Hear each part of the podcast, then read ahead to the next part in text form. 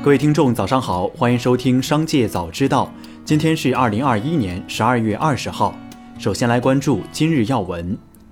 香港特别行政区第七届立法会选举于十九号八点三十分开始投票，这是完善选举制度后香港特区举行的首次立法会选举。根据特区政府公布的安排，投票至晚上十点三十分结束。全港开放约六百三十个一般投票站及不多于二十四个专用投票站，共四百四十七万已登记选民投票。香港特区第七届立法会任期将于二零二二年一月一号开始，任期四年。针对我国吸烟率长期居高不下、戒烟服务进展缓慢问题，十九号，北京市控烟协会联合相关领域知名专家发布《建立医学戒烟服务体系倡议书》，呼吁将戒烟服务纳入医疗服务和保障体系，强化住院患者和基层门诊的戒烟干预，加强基层戒烟医疗服务能力建设，在有条件的地区探索将戒烟服务纳入医保。再来关注企业动态。十二月十九号午间，针对宝洁公司潘婷等产品检出一级致癌物一事，宝洁公司发布声明称，此次召回仅仅涉及北美地区的部分干发喷雾类产品，不涉及洗发护发类产品，也不涉及中国市场。相关产品均为在美国生产，并未进口到中国，在中国市场销售的所有产品都是符合国家相关法律标准的，请放心使用。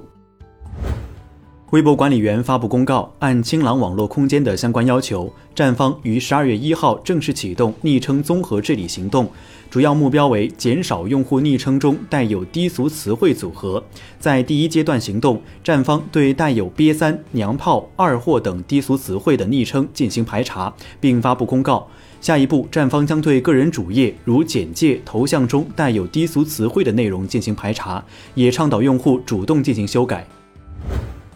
有市场消息称，茅台最近又推新政及股东购酒政策，持有一百股及以上贵州茅台股票的股东可以原价购买两瓶飞天茅台。有股东透露，股东可以直接拨打茅台证券电话或发送邮件申购。据茅台第三季度财报显示，茅台普通股股东总数达十七点五三万。如果要让每个股东都能购买两瓶飞天茅台，那么至少需要三十五万瓶库存。再来关注产业新闻。此前，中南财经政法大学退休教授赵德新因论文被擅自收录起诉知网，胜诉后他的文章被全部下架，难以被大家下载。在他看来，支持创作者、使用者及平台间的关系能否理顺，会影响到学术的创新与发展。他表示，知识创作者应得到收益，转载平台也应得到合理利润，但知识使用者的费用应该降到最低水平。现在是给知识创造者不付费，给知识使用者高价格。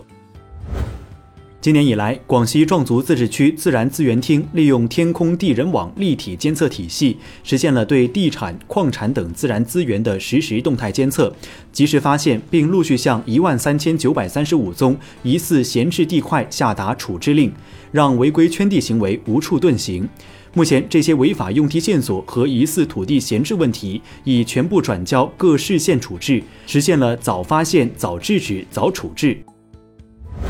最后，再把目光转向海外，美国麦当劳公司发布声明，确认公司前 CEO 伊斯特布鲁克已经返还高达1.05亿美元的现金和股票薪酬，约合人民币6.7亿元，并向公司致歉。至此，伊斯特布鲁克因为与下属发生不正当关系而被解雇的案件暂告一段落。麦当劳在声明中表示，双方达成和解，麦当劳放弃起诉。